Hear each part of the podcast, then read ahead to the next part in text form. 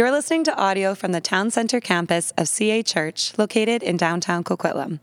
We hope this message helps you grow in your personal relationship with Jesus. Well, good morning, everybody.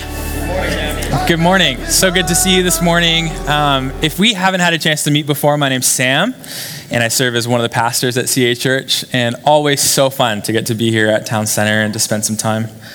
Thank you, Tyler. Can you give a hand for Tyler? Servant of all. Well, we are in the middle of a, um, a vision series, a short series. It's a three week series. We kicked it off kind of early on in September, and we are coming today to the very close. And uh, so we're going to pick up in Matthew chapter 9. If you have a Bible, you can turn there right now. Matthew chapter 9. And uh, I'll just do a bit of a recap in case you forget or you weren't here over this last few weeks. But um, on week one of the series, Pastor Brad articulated our desire as a church to be a people who, who are marked by Jesus' presence. We want to lean into worship and prayer and becoming a people who have been with Jesus. Last week, we talked about formation, and uh, Pastor Brad talked about our desire to be people who, who are formed in Jesus' image. And then that leads us to today, where together we're going to have a conversation about what it looks like to join in Jesus' mission. And so, um, if you, uh, if you have your Bibles open, or even if you don't, the words are going to be on the screen. So, would you stand with me for the reading of God's word? We're going to look at Matthew chapter 9, and we'll pick up in verse, verse 9. Matthew 9 9. Here's what it says. As Jesus went on from there, he saw a man named Matthew sitting at the tax collector's booth. Follow me, he told him. And Matthew got up and followed him. While Jesus was having dinner at Matthew's house, many tax collectors and sinners came and ate with him and his disciples. When the Pharisees saw this, they asked his disciples, Why does your, teach, your, your teacher eat with tax collectors and sinners? On hearing this, Jesus said, It's not the healthy who need a doctor, but the sick. But go and learn what this means. I desire mercy, not sacrifice. For I have not come to call the righteous, but sinners. This is the word of the Lord. Amen. You can take a seat.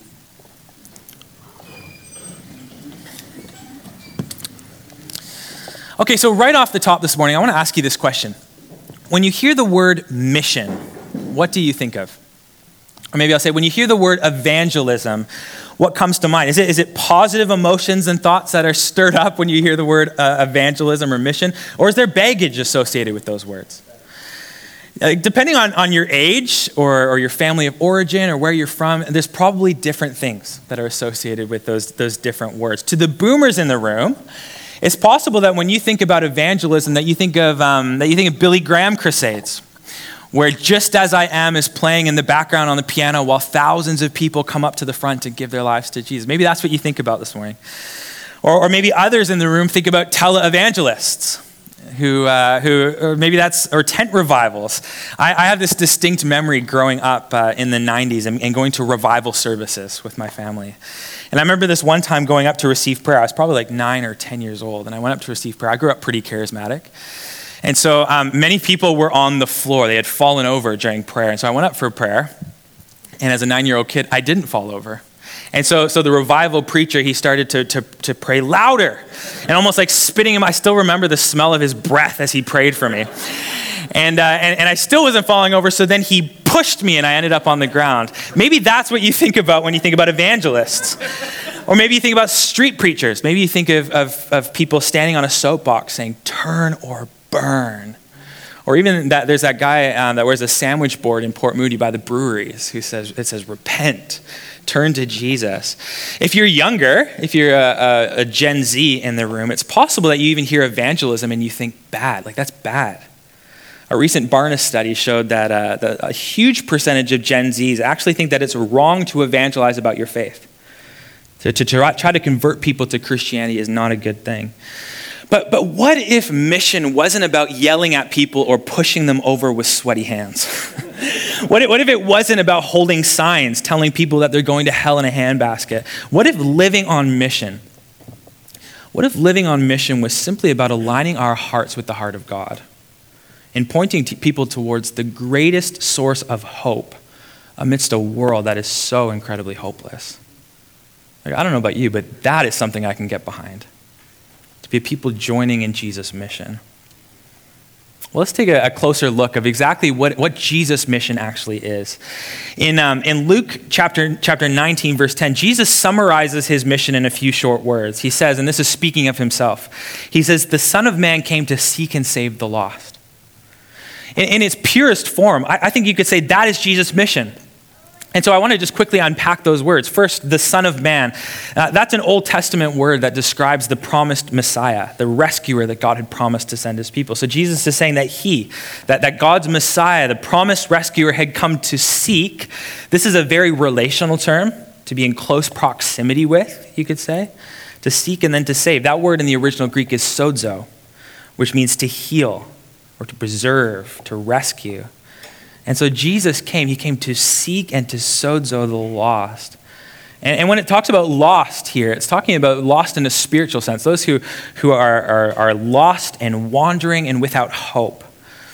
In another place in Luke's gospel, Jesus expands and kind of deepens our understanding of his mission by quoting Isaiah. And here's what he says He says, The Spirit of the Lord is on me because he has anointed me to proclaim the good news to the poor. He has sent me to proclaim freedom to the prisoner, recover sight to the blind, and to set the oppressed free, to proclaim the year of the Lord's favor. And so you could say Jesus, he came, his mission was, he, he embodied it, he, he proclaimed and demonstrated that the kingdom of God was at hand.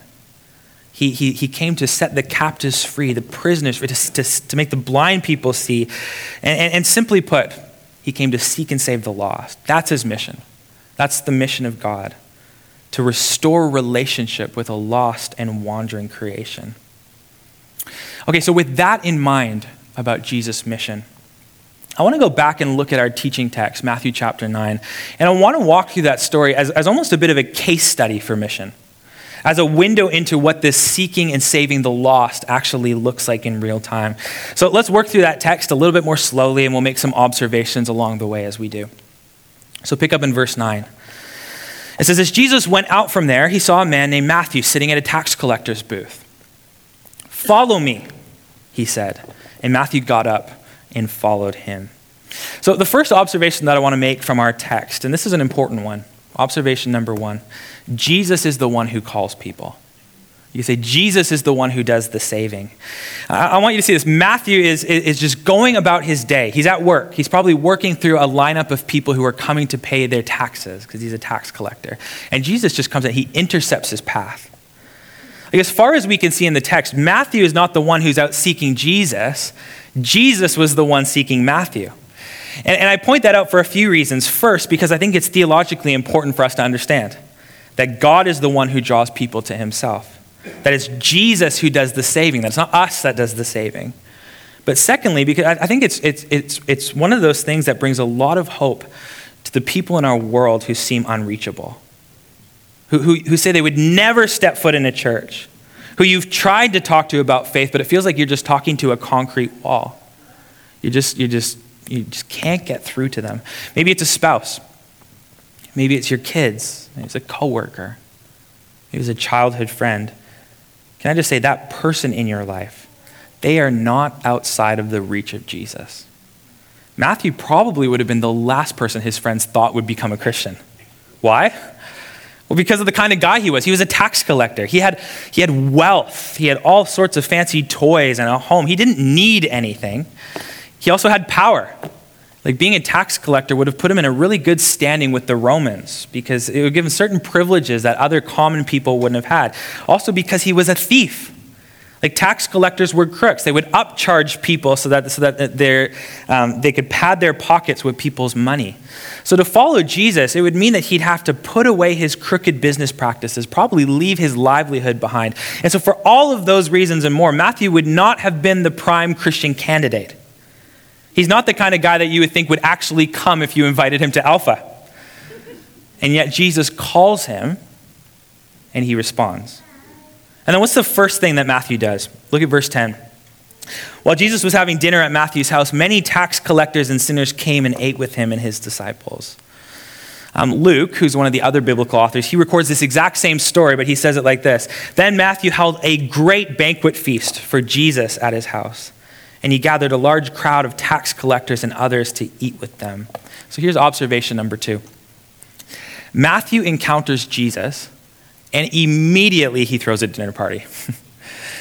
When I think of that moment, I imagine Matthew just running tax collector booth. To, remember, they didn't have cell phones or text messaging, right? So he's going booth by booth, just telling his, his friends, You got to come and meet this Jesus. Like, come and meet my new rabbi, the one who called me by name. You have to at least give him a chance. And then, and then he probably rushed home and set up his table. Like I imagine he probably put out the wine and started up the barbecue, tried to clean the house up a little bit. And then he invited everyone he knew for dinner so that they could come and meet this Jesus who had changed his life. And then that night, as Matthew did have his friends over for dinner, as they laughed and as they talked and as they ate and probably drank, Matthew's table became a vehicle for Jesus' mission. The kingdom of God began to break into Matthew's home as they sat around the table and ate that meal together. I wonder what it would look like if we viewed our homes and tables as outposts for Jesus' ministry, for Jesus' mission.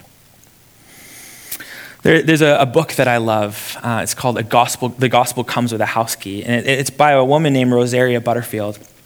And in her book, she shares uh, her testimony, how she came to faith in Jesus. And here's the short end of Rosaria Butterfield's story. Basically, she was a, a very far left, radical lesbian feminist. She was also a 10 year professor at Syracuse University with a specialty in postmodern critical theory and thought. And uh, she was writing this book about how Bible believing Christians were essentially the worst. Like they were a menace and a threat to society. But as a result of her study, she, she actually needed to meet some of these Bible believing Christians. And uh, she had written an article in the, in the New York paper near her area. And it was this scathing review of a men's conference that had happened in her area and just ripping it apart. It represented everything that she was against. And so she wrote this, this thing, and a, and a pastor, a local pastor, wrote back and his response was really thoughtful and kind. And it came with an invitation to dinner. And so she thought, well, I have to meet these people anyway, so I might as well go and meet this guy. And uh, she writes about uh, her encounter as she pulled up to the house. And then as she walked in, and she just talks about this profound experience with hospitality. It was so disarming. And, uh, and, and, she talks about how she, how she experienced that. And, and, and, then at first, she didn't really understand too much of why these people were the way they were. Uh, but she came back time and time again for dinner. She came over and over again. And then she started to come to their small group, to their Bible study. And then she, she, she found it really curious the way that they would sing these, these ancient hymns and songs. And so at first she just would stand and watch. And then she said eventually she found herself humming and then singing along too. And slowly but surely, over time, she began to encounter Jesus. And it absolutely changed her life. That was a number of years ago. But now, Rosaria Butterfield is a committed follower of Jesus. She's married to a Reformed Presbyterian pastor where together they lead a church outside of Duke University. She's a mom to both biological and foster children and, and has been just radically transformed by Jesus. But it all started with conversation around the dinner table. Henri Nouwen, he says that the role of the Christian is not to change people, but to offer them space where change can take place. And that's what Matthew did is he invited the tax collectors, all of his buddies over for that meal. That's also what, what the pastor and his wife did is they invited Butterfield over for dinner. They didn't argue or condemn or try to outsmart her with some sort of apologetical argument. They just pulled up a chair. They poured a glass of wine. They treated her like family. And as she watched them, and as she watched the way that they lived and interacted and parented their children and all these sorts of things, slowly, very slowly, she began to engage with Jesus. She began to in- encounter him. Okay, here's the, the third observation from our text. This is a quick one, but I think it's important. Religious people don't like Jesus' evangelism strategies. We see this all throughout the New Testament, but, but we see it even specifically in our text in verse 12. When the Pharisees saw this, it says, they asked Jesus' disciples, Why does your teacher eat with tax collectors and sinners? See, the Pharisees, they were always critical about Jesus. They didn't like that he allowed women to be his disciples. They didn't like the fact that, that he would sit and eat with sinners, so much so that in another place in Scripture, Jesus is referred to as a glutton and a drunk, a friend of prostitutes and sinners. And, and just to be clear, that is, a, that is a very derogatory nickname. And, and I'm not going to say too, too much on this point, except that we need to watch our own hearts for a religious spirit. The longer we follow Jesus, the longer we're Christians, the easier it is to get critical and, and let a religious spirit creep in. Like we can start to us and them people We can become condescending to those who aren't like us, thinking of ourselves as better than because we, we maybe don't struggle with those things anymore. Or because our story didn't include addiction or a wrestle with sexuality. You know, also, I think sometimes we can expect those who are outside the church, who aren't yet following Jesus, to live as though they're, they're those who do. But what we see in Jesus is this willingness to just sit in the mess with people. Jesus was able to hold the line of grace and truth so beautifully. See, I think if Jesus had, had been at that dinner and he had said, you know, the Pharisees came by and Jesus had said, you know, tax collectors, you need to repent, turn from your wicked ways. Like, if that's what, if he went to all these dinner parties that he went to, preaching a message of, of repentance, I think the Pharisees could totally get down with that. That's what they, they wanted tax collectors to be put in their place. But what they couldn't stand was Jesus showing them mercy, was Jesus sitting with them listening to them, listening to their story, and then just inviting them to journey with him, to follow him. You know, and maybe it's important to say these Pharisees weren't bad people. They oftentimes get a really bad rap in, in, in, when, we, when we talk about them. These were people who really wanted to follow God. They had just missed the plot line.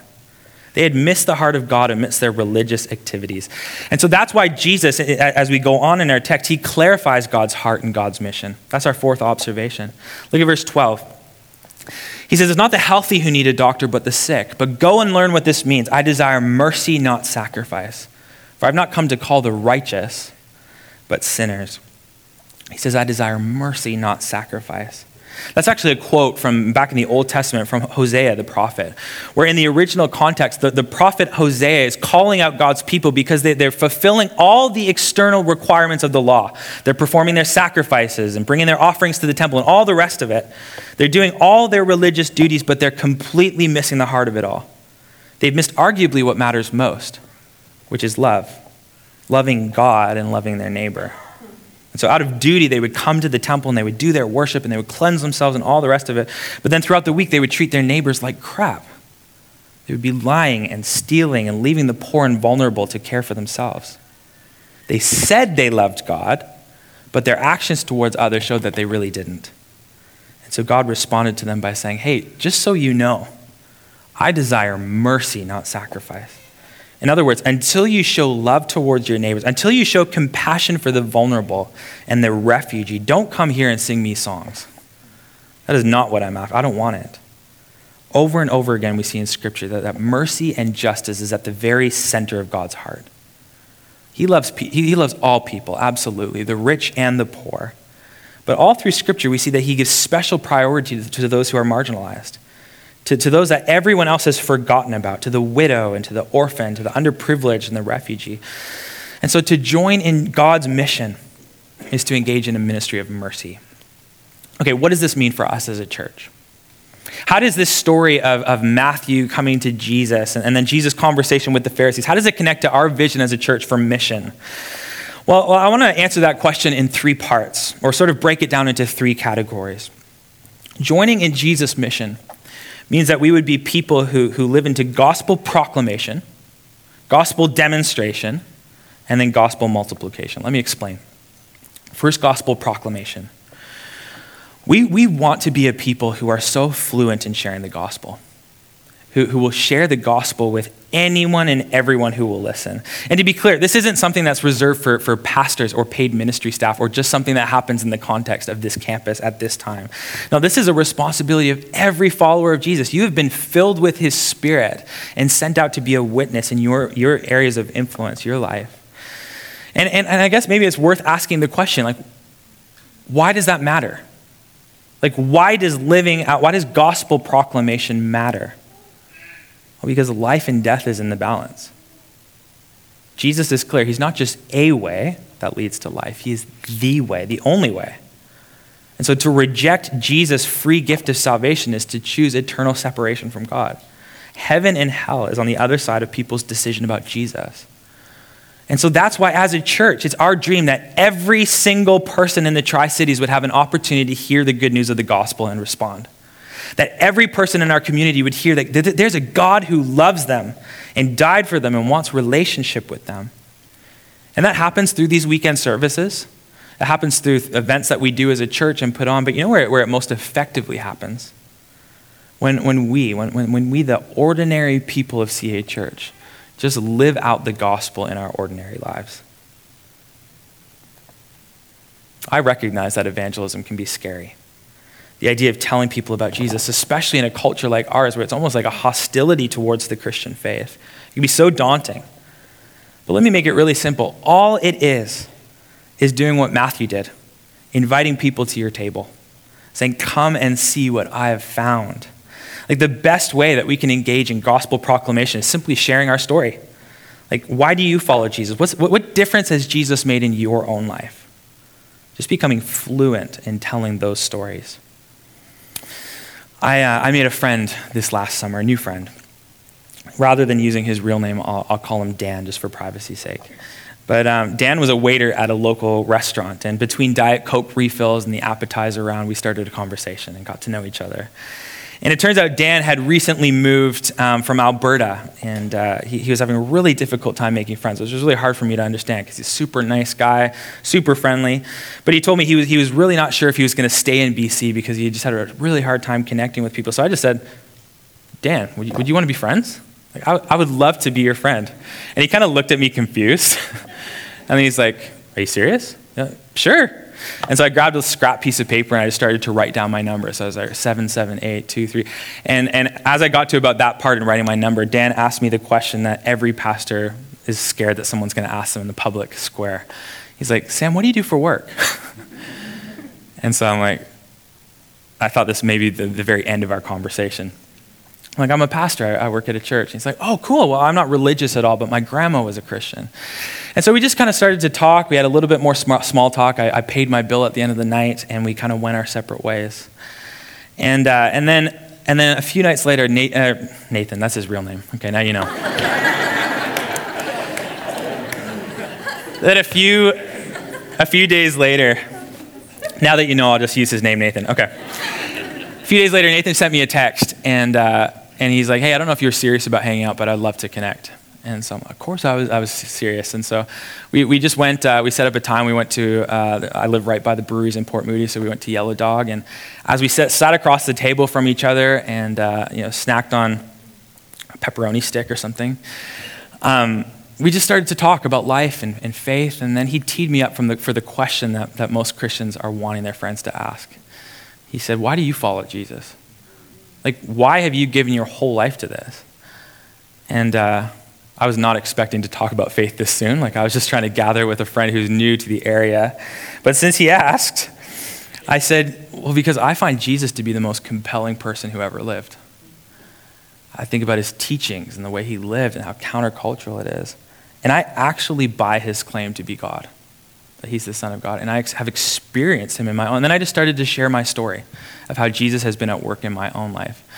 Then we got on to talking about other things and had a great, great evening together. And, uh, and Nathan did not give his life to Jesus that night. And that wasn't my point. I was just trying to create space. And then since then, we've been texting a lot. We've connected a few times. And uh, it turns out he has never had a birthday party before. And so Jorley and I are going to try to hold his first, surprise him with his first birthday party. He, uh, he's never had sushi, being from Alberta. And so we're going to take him to our favorite sushi joint with the girls and just create space, as, as Henri Nouwen said, just creating space where change can occur. What if we saw our homes? What if we saw our tables or the table of a local brewery as an outpost for gospel ministry? Like, what would that look like in our context? And I, I know many people in this room already live this way, but, but we, we imagine, we're pretty sure there's about 1,000 people who are part of our church across the various campuses. Uh, sorry, 1,000 families, 1,000 households who are part of CA Church.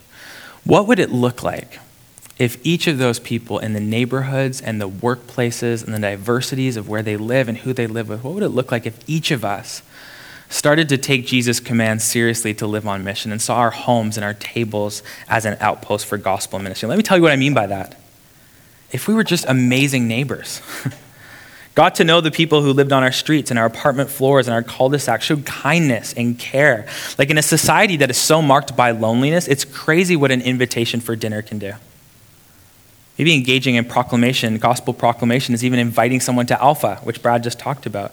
You know, we are so, so passionate about Alpha as a church because Alpha creates this safe space for people to come in the context of hospitality, conversations around a dinner table, explore faith in the person of Jesus. You know, back in 2021, as a church, we had set a goal. As we were looking towards the future, we said, hey, by 2025, it would be amazing if we could have 500 people go through Alpha. That felt like a crazy goal. We're like, wow, you know, we're halfway toward to 2025 now, and we have seen 250 people come through Alpha so far. That's amazing. And that is you. That's our church family inviting, actually taking it seriously, inviting friends to the table to explore. And we've seen so many baptisms. This year, I think we've seen almost 30 baptisms come out of Alpha itself. And so it's something, it's something that we're so passionate about because we see Jesus using it. And you know, it's not too late to invite someone to either of the locations that Brad talked about up at the Mariner campus or at Burke Mountain. Okay, that's gospel proclamation. Let's talk for a moment about gospel demonstration. We want to be a people that take Jesus' words seriously when he says that he desires mercy over sacrifice. That caring for the poor and vulnerable is at the very core of his mission. And so, can I just share a couple of the cool ways that we're engaging in that as a family, as a church? Um, I don't know if you know this, but, but every single month we serve hundreds of low income people through our food pantry. And there's many people in this room who are actively involved in putting that on.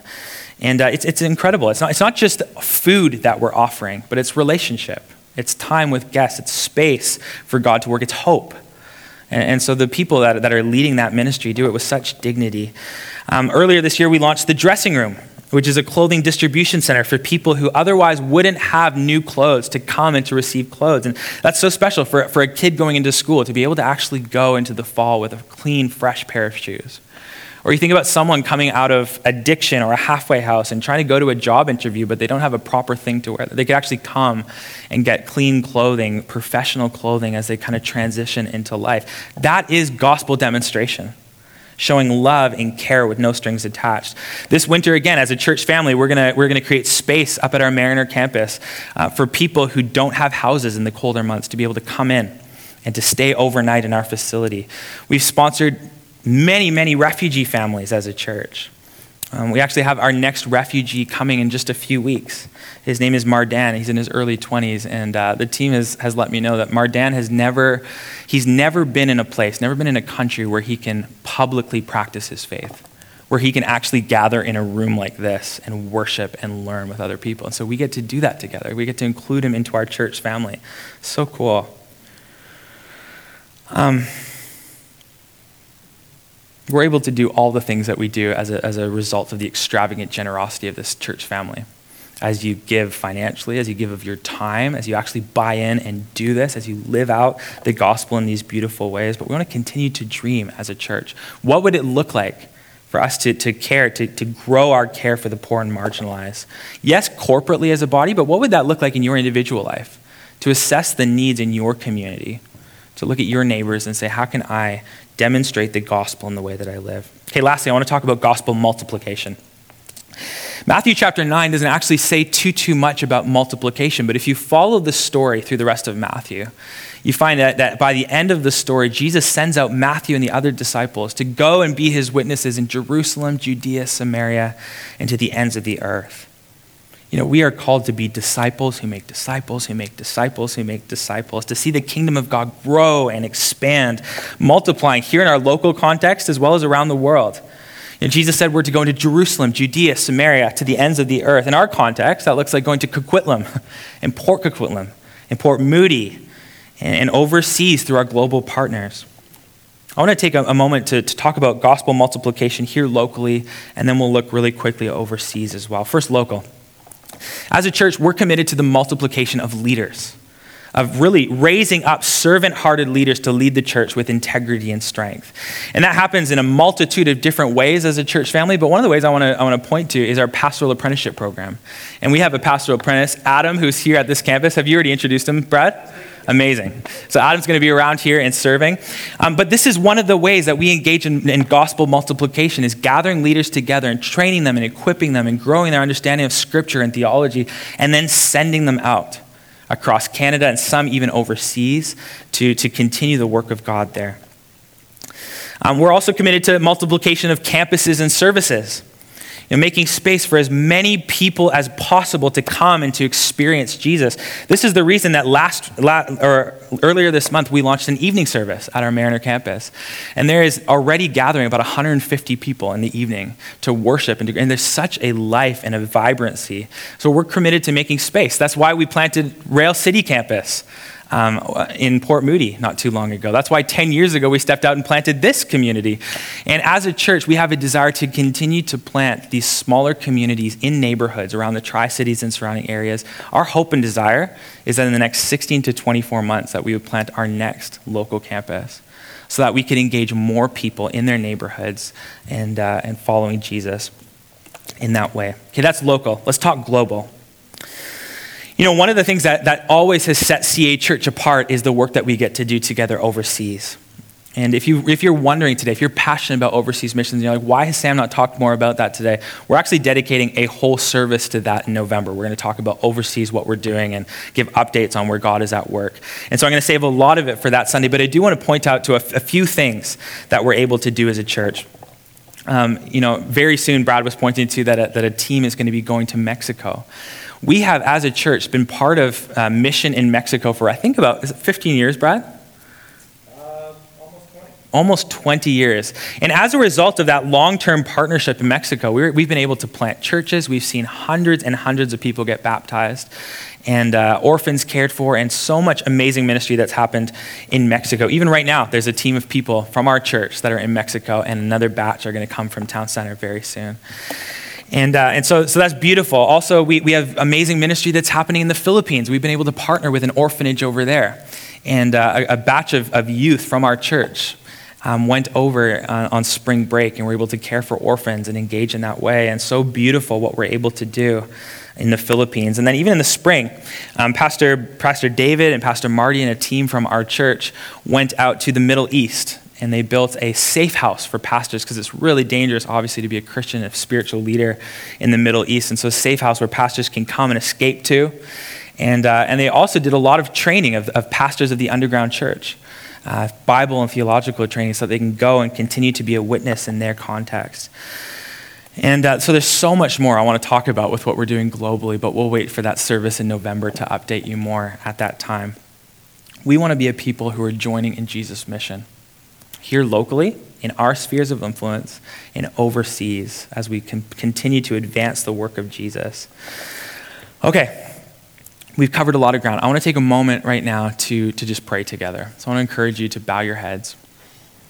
And uh, we've, we've gotten quite wide with what we've talked about. We've kind of zoomed out a few levels and talked about, as a church, planting campuses and, and stuff we want to do overseas. And that's beautiful. And we're going to continue to move forward in, in those areas. But I want to create a moment. I just want to, to pause for a sec and for us to ask God in the quietness of this moment hey, what does engaging in your mission mean for me? In the, in the place, the neighborhood that you've placed me in, in the workplace in the family, in the school? What does it look like for me to be about gospel proclamation, gospel demonstration, to be multiplying disciples in my sphere of influence? Just take a moment and let's just sit in the quietness of this moment and allow God to speak. What does it look like for me personally?